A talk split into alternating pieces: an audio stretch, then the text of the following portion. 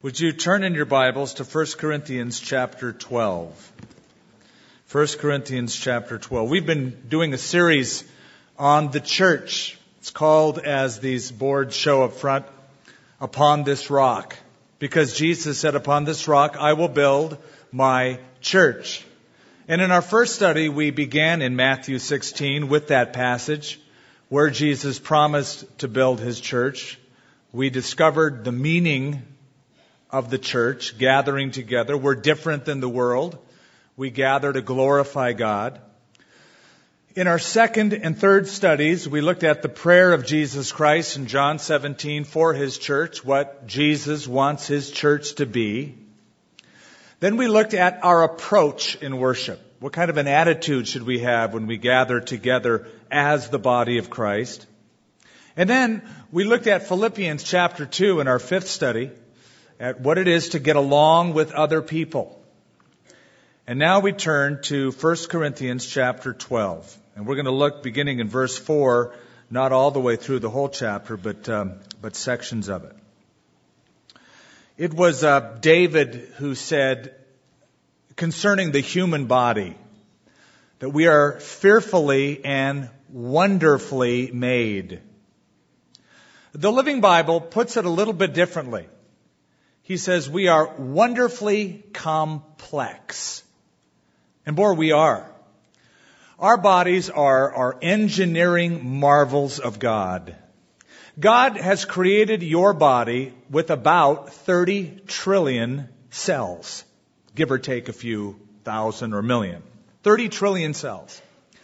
Inside each cell is a nucleus, and inside each nucleus is a world of activity, including 23 pairs of chromosomes. One set that you got from mom, one set that you got from dad. And those uh, chromosomes, that DNA, scrunched up like a tape, densely coated, compacted information, dictates how every cell of your body will operate from birth till death. What color of hair you'll have, um, at least for a while. Um, what body type you will have, how tall you will be, etc. If you were to take that genetic information inside the nucleus of one of the cells of your body, you were to translate it into written information like in a book, you could fill with the information out of one cell of your body a library with 4,000 volumes. That's how much information is in one single cell. How big of a room do you suppose you would need if you were to translate all 30 trillion cells of your body? Well, truth is, you could fill the Grand Canyon.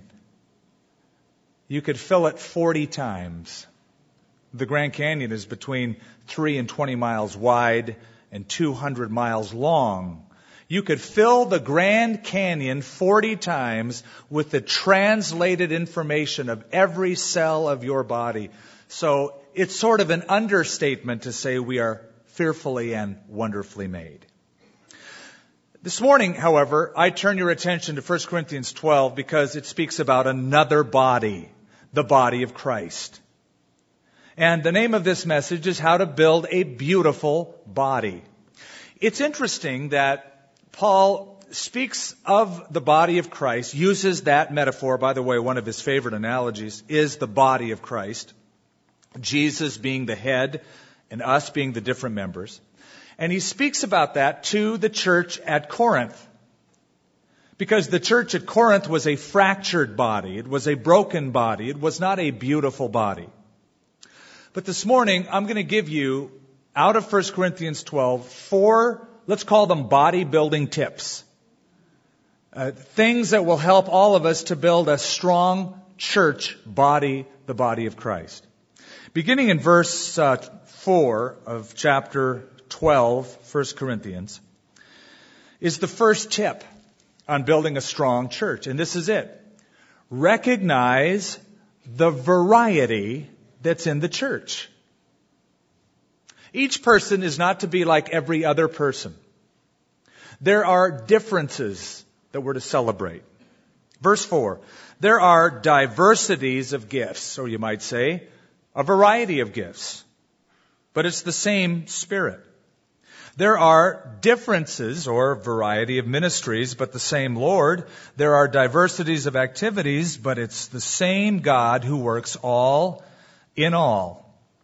But the manifestation of the Spirit is given to each one for the profit of all. For to one is given the word of wisdom through the Spirit, to another the word of knowledge through the same Spirit, to another faith by the same Spirit, to another the gifts of healings by the same Spirit, to another working of miracles, to another prophecy, to another discerning of spirits, to another different kinds of tongues, to another the interpretation of tongues. But one and the same Spirit works all of these things, distributing to each one individually as He wills. It's not one gift, it's not one ministry, it's not one style, it's not one group, it's not one denomination that God works through. God is a God of variety. He loves variety, and we ought to as well. Imagine what it would be like if at Christmas you got exactly the same gift from every person who gave you a gift. That'd be pretty boring, wouldn't it? You think, what is this, a joke? Socks and underwear from everyone? What if every day of your year were exactly the same as the previous day? Ever seen Groundhog's Day? The guy wakes up, Bill Murray wakes up, alarm clock goes off, same song plays, same set of circumstances. Or what if every place on earth looked identical to every other place on earth? That'd be pretty boring, wouldn't it? Where would you go on vacation? So God has put a, even in His creation, variety. And so it is in the body of Christ. There are a variety of different people with different backgrounds with, as it says here, different gifts. So one thing we should not do as a church is try to put people into a spiritual mold. And I fear sometimes we love to do that. We want to save them and stick them in a mold. You are to think this way, you are to like these songs, and you must read from this version of the Bible and then I'll feel better about you. No, there is variety in the mind and heart of God and in the body of Christ. Somebody sent me this little quip. It says there are 200 million Americans, 86 million are over 65, and 76 million are under 21. That leaves only 38 million to do the work. But 6 million are in the armed forces, that leaves 32 million to do the work. But 6 million are on welfare, so that only leaves 26 million to do the work. But 15 million work for the government, so that leaves 11 million to do the work. 10 million are in school, that leaves 1 million to do the work, but 750,000 are disabled or sick, so that leaves 250,000 left to do the work. Last week, there were 249,998 people in jail. So that leaves only two people to do the work.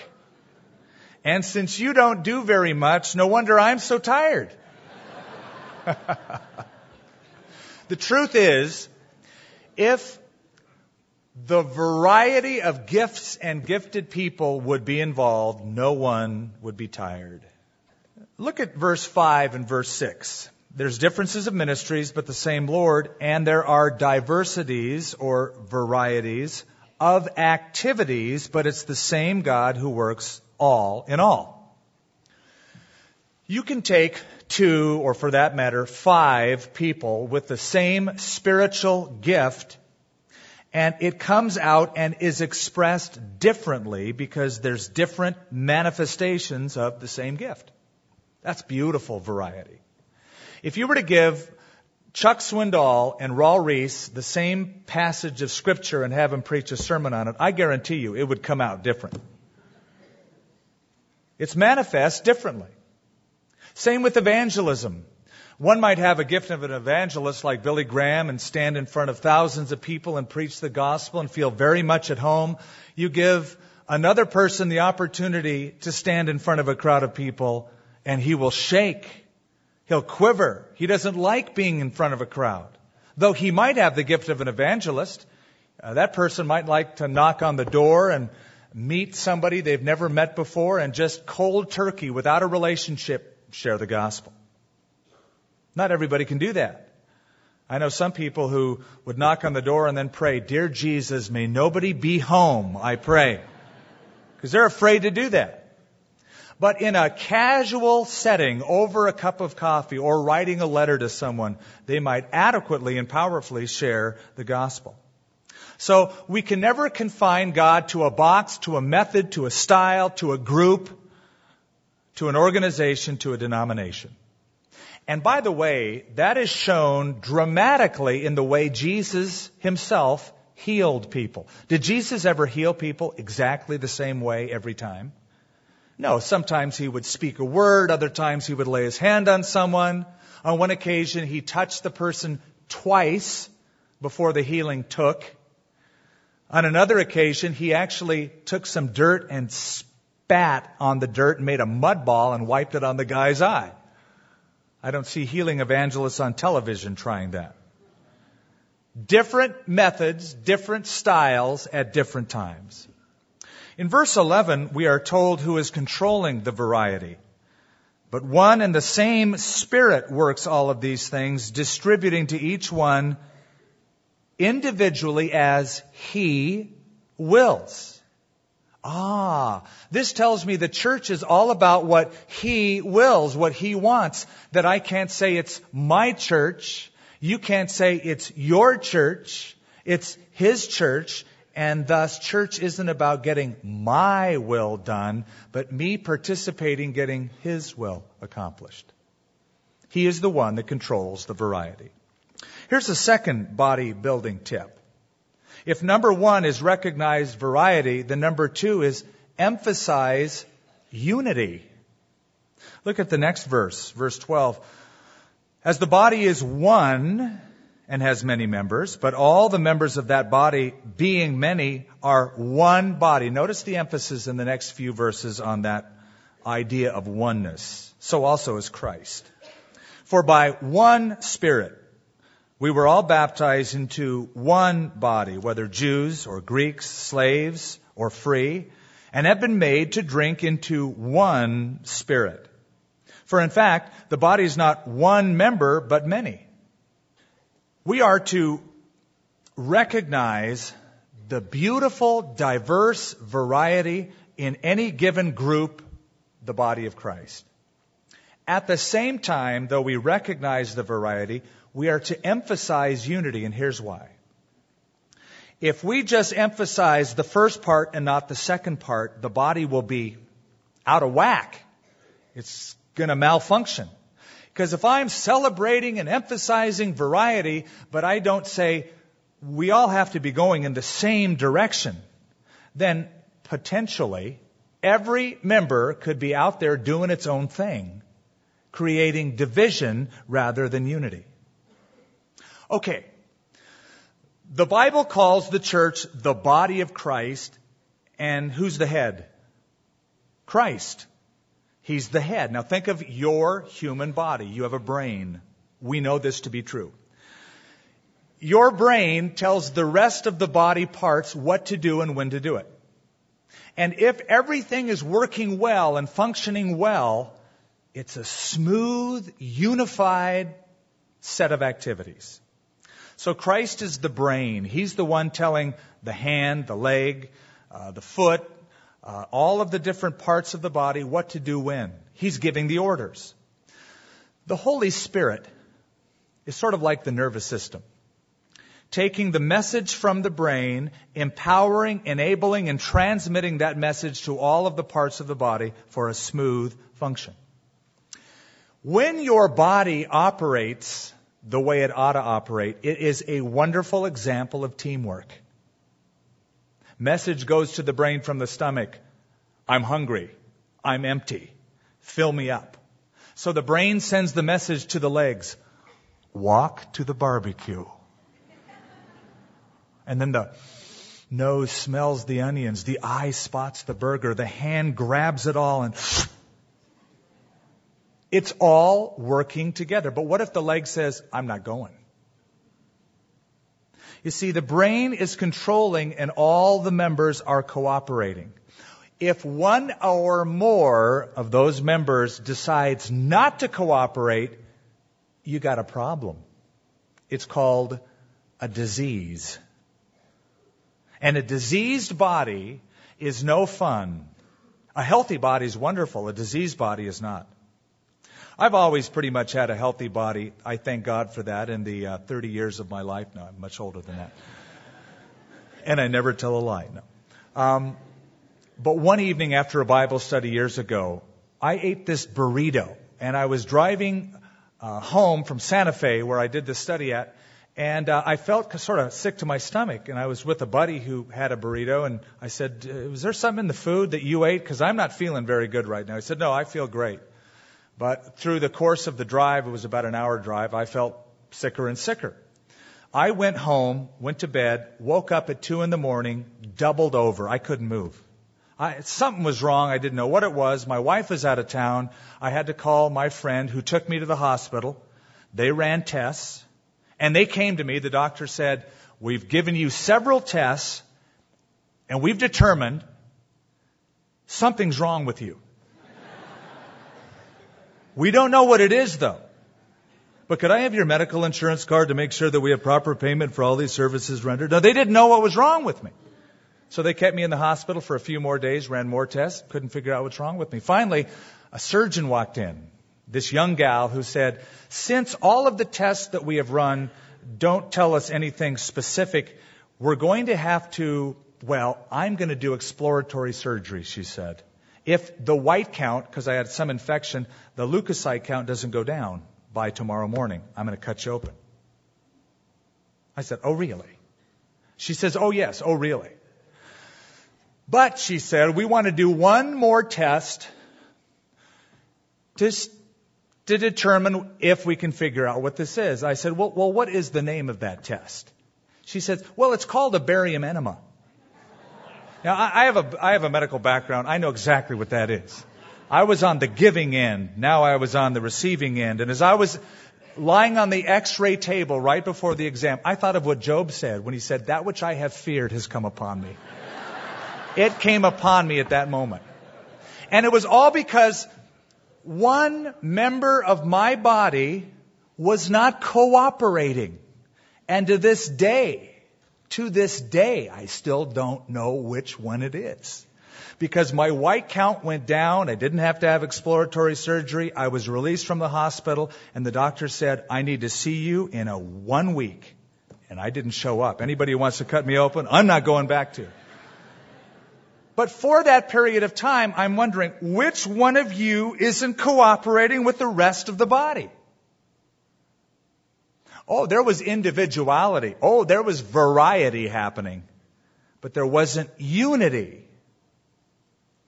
I had a friend, I grew up with this friend for part of my early life, and I watched what the ravaging disease called multiple sclerosis can do to a human body. He was healthy. He was strong. He was vibrant.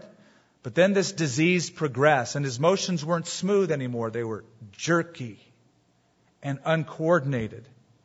And the doctors tell us that the cerebral cortex and the spinal cord develop hardened patches on them so that the, the messages don't transmit. They're impeded. There's a hindrance. So instead of the message getting across to the part of the body and it functioning in a smooth, wonderful fashion, paralysis will eventually set in. You know, when the world looks at the church, so often that's what they see. Not, wow, what a wonderful, beautiful group, smooth operation. The head is coordinating and they're not doing their own thing. They're doing all together the Lord's work. They see a spastic, paralyzed kind of a body. And it can be quite discouraging to so many of them. By the way, one of Satan's biggest traps, and understand it is a trap, is to get us focused inward and fighting one another so that all of our energy is taken off fighting him, the real enemy. And then we're so tired because we've been fighting each other and beating each other up, we don't have time to fight the real enemy in this world, which is the devil who's sending people to hell every day. So it's important that the body recognize variety, emphasize unity, and here's a third bodybuilding tip maximize equality. Verse 15. If the foot should say, Because I'm not a hand, I'm not of the body, is it therefore not of the body? And if the ear should say, Now I want you to picture literally what he's saying here. What if your ear started talking and said, Hey, I'm an ear. And I'm not an eye. I'm not of the body. Is it therefore not of the body? If the whole body were an eye, where would be the hearing? If the whole were hearing, where would be the smelling? But now God has set the members, each one of them, in the body just as He pleased. And if, if they were all one member, where would the body be? But now indeed, there are many members, yet one body. One of the reasons that church groups malfunction is that certain gifted individuals, let's just call them gifts in the body, are pedestalized. They're, they're placed on a higher pedestal. Ooh, now that gift is more important than those gifts. And whenever that happens, there is malfunction. Now think of the first two points variety and unity. Um, if you have unity without variety, you have uniformity. That's boring.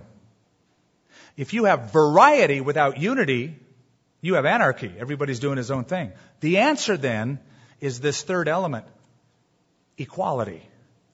All of the members of the body, though they're different one from another, are all very important. Equality.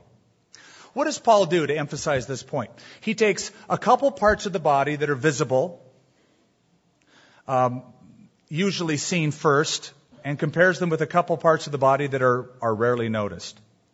You notice people's hands, especially if they're Italian, they move them a lot. We shake hands. We don't shake feet. We cover our feet. Um, we work with our hands. We wave hands. Ever see a person stick his foot out the window and wave feet? No, it doesn't happen. Though we need our feet and our legs to transport us. One part of the body, the hand, is more readily seen than the other part, being the foot or the leg. Same with the eye versus the ear. One of the first things we notice about each other if we meet each other is the eyes. How are the eyes looking? What color are the eyes? When I first met my wife, Lenya, I was struck by her eyes. Her eyebrows, the, the roundness of her eyes, the color of them. And I noticed that and I thought, beautiful eyes. I don't remember noticing her ears or being taken in by her ears. I didn't walk away going, great lobes, man. because truth be told, ears are ugly. But we need them. They're fashioned that way to direct sound to maximize our environment so that we can understand and perceive where we're at. So all of those are necessary. So he emphasizes it in verse 17. Here's his point. If the whole body were an eye, where would be the hearing? I don't know about you when you read the Bible, if you really just stop and let it soak in what the author is saying. But I have, and I'm picturing in my mind when I read this verse a five foot seven eyeball. And I'm looking at it going, that is the ugliest thing I've ever seen in my mind. What good is it? What do you do with a five foot seven eyeball? Put it in the back of your car and drive it around so it can see things? It doesn't have a mouth so it couldn't tell you what it sees. It doesn't have an ear so it can't perceive its environment in an audible tone. What good is it? That's his point. To have one part of a body emphasized over all the other parts is pretty useless. We do this whenever we put certain gifts on pedestals. And we say, that is an important gift, more so than those. That person is much more valuable than those people. We do a couple of things when we, when we do that. Number one, we set people up for failure. Anytime you put somebody on a pedestal, they're going to fall they're bound to fall. Now, the further you push them up, the greater they have to fall. Number two, you're sending a message to the rest of the church that you're really not all that important. In fact, they'll walk away going, well, I'm, I'm definitely not a hand and I'm definitely not an eye, so I must not be part of the body. Because they love to emphasize just those gifts to the, um, to the neglect of the rest of them. Back in uh, March of 1981, Ronald Reagan was shot by John Hinckley Jr. How many of you remember that incident? Ronald Reagan was placed in the hospital for a couple of weeks. The chief executive officer of the most powerful nation on earth was shot. Of course, he survived, but he was hospitalized. Question Did the United States of America shut down during that time? Of course not. It went on, right? We have plenty of people in the cabinet doing the work. But what if all of the garbage collectors in America suddenly stopped? Excuse me, sanitary engineers. That's better. What if they all stopped doing their job? It happened in Philadelphia a few years ago. They went on strike. And it really shut the city down. We're told because of that, they studied it since then, if all of the sanitary engineers slash garbage collectors were to go on strike within three weeks, America would come to a screeching halt. Isn't that something? Question now. Who's more important? The President of the United States of America or a bunch of garbage collectors? Answer, everyone is important. The President is certainly an important person and has an important job. Garbage collectors are also very important and they have important jobs. See, unnoticed doesn't mean unimportant.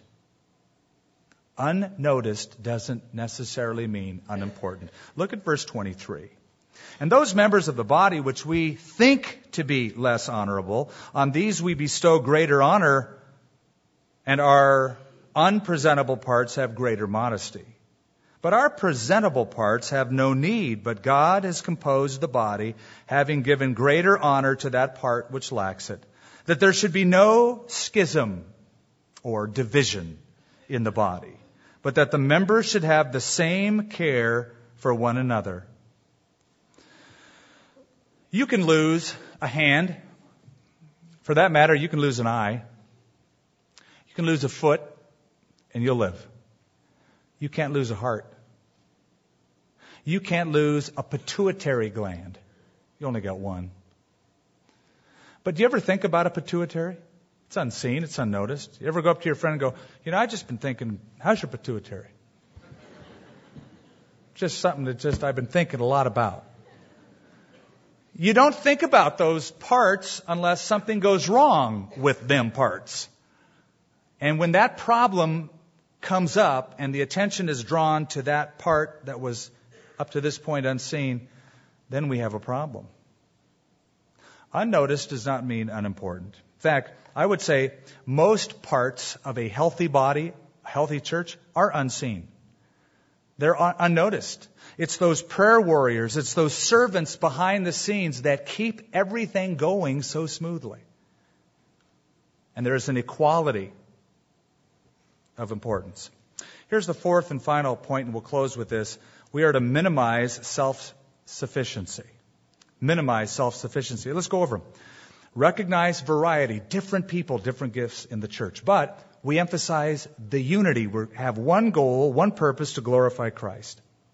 We are to maximize equality. Some are not better than others. We're all at the same level before the foot of the cross. And we must minimize self sufficiency. Now, here is where American Christians need to learn a lesson because we are a self sufficient culture. It's bred in us. But I draw your attention now to verse 21. The eye cannot say to the hand, I have no need of you, nor again the head to the feet, I have no need of you. No, much rather those members of the body which seem to be weaker are necessary. Sometimes I'll meet a person who will say, Oh yes, I'm a Christian, I love Jesus Christ, but I don't go to church regularly, for you see, I don't believe in organized religion. I don't need the church to grow as a Christian. That, my friends, is a lie. God did not build us to be independent. He fashioned us to become interdependent. For us to thrive, we can't ever say, I don't need you. Truth is, oh, we need each other deeply. We are to be integrated in each other's lives. You never would have heard the gospel unless somebody would have told you. You say, oh no, that's not true. I heard it on the radio. I watched a television program. Yeah, but some person was speaking and broadcast that, and other people behind the scenes put it together so that you could hear it. You would never have grown in Christ unless some other person would have helped you grow in Christ. In Acts chapter 6, there was a crisis. In the church, the first church, the early church, the church in Jerusalem. There was a split between two groups of ladies. Some were Greeks and some were Hebrew speaking. And this division was brought to the attention of the apostles. Uh, you don't have to turn there. You can if you want. I'll read it to you in Acts chapter 6. What happened? It says that this problem was manifested, and the twelve summoned the multitude of the disciples and said, It's not desirable that we should leave the word of God and serve tables. Therefore, brethren, Seek out from among you seven men of good reputation, full of the Holy Spirit and wisdom, whom we may appoint over this business. But we will give ourselves continually to prayer and to the ministry of the word. The saying pleased the whole multitude. And they chose Stephen, a man full of faith and the Holy Spirit, Philip, Prochorus, and a whole list of names I'm not going to mention, but all of these Greek speaking guys, whom they set before the apostles and when they prayed, they laid hands on them, and the word of God spread. The number of the disciples multiplied greatly in Jerusalem, and a great mem- number of the priests were obedient to the faith. Spiritual problem met by spiritual people with spiritual priorities. What did they do? Number one, they recognized variety. Not all of us are apostles. There's got to be some people here that have this gift. Let's find them. Number two, they emphasized unity. For it says, we're not going to leave the Word of God and serve tables. Find seven from among you, not from the outside. Let's find some expert from out there to bring them in. How about those from among you? There's a unity in the body. Number three, they maximized equality. The seven were chosen by the group, but the twelve apostles got behind them and said, Yes, we agree with you. We're on the same page. We're all at the same level and the ministry went on. And number four, they minimized self sufficiency. It says the saying pleased the whole multitude. Everybody said, okay, great. That's the plan. We'll go with it. If that's the decision made, and that's the seven that the body decided on, and that's what the twelve said, let's go for it. Not one of them said, well, I didn't get my way, so I'm leaving. No, no, no. They minimize self-sufficiency. There was a guy named Dr. Harry F. Harlow. He was a researcher, University of Wisconsin.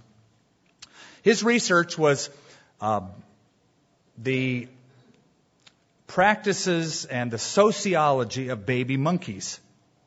He was trying to decide how humans uh, need each other or how we live based upon the uh, behavior of these monkeys. So he took uh, eight baby monkeys and he put them in cages and he used different variables to determine their behavior. And he noticed something interesting that these baby monkeys seemed to be attached emotionally to cloth pads lying at the bottom of their cages. That these baby monkeys would caress them, would cuddle them, and treat the cloth pads like a child would treat a teddy bear. He decided to take terry cloth and make a surrogate mother. A little monkey that looked like a mother monkey somehow, however he constructed it, put a light bulb behind her, a rubber nipple out front, and a feeding tube so that the baby monkeys could nurse and feed at this surrogate terrycloth mother. Then he constructed another surrogate mother, this time completely out of wire mesh, again with a rubber nipple and a feeding tube. The eight baby monkeys spent almost all of their waking hours around the terrycloth mother, cuddling her, caressing her, getting warm by her, playing on her, perched on her. He took four of the eight and trained them to eat from the surrogate mother, the wire mesh one, and the other surrogate mother, the terrycloth one. The ones that were trained to eat from the surrogate mother that was wire mesh ate from her only, but cuddled again in the waking hours, the terrycloth mother. Then he isolated some of those baby monkeys into just wire mesh cages with wire mesh floors, wire mesh mothers, no cloth at all. They went and fed from the surrogate mother and then cowered in the corner screaming, and many of them did not survive. And he understood from looking at the monkeys that for survival, we need more than just food. We need warm touch, soft, cuddly interaction. Why am I sharing that with you? Because here's my plea. Let's not become wire meshed Christians. What I mean by that is let's not make church just a place we go to get a meal. Because if we come just to listen to a sermon and get spiritual food, well, let's not call it a church. It's really not a body. It's a mouth, but it's not a body. A body is when all of the parts are functioning and working together, and it's not about one part, it's about all the parts growing, learning, giving, and receiving. And receiving.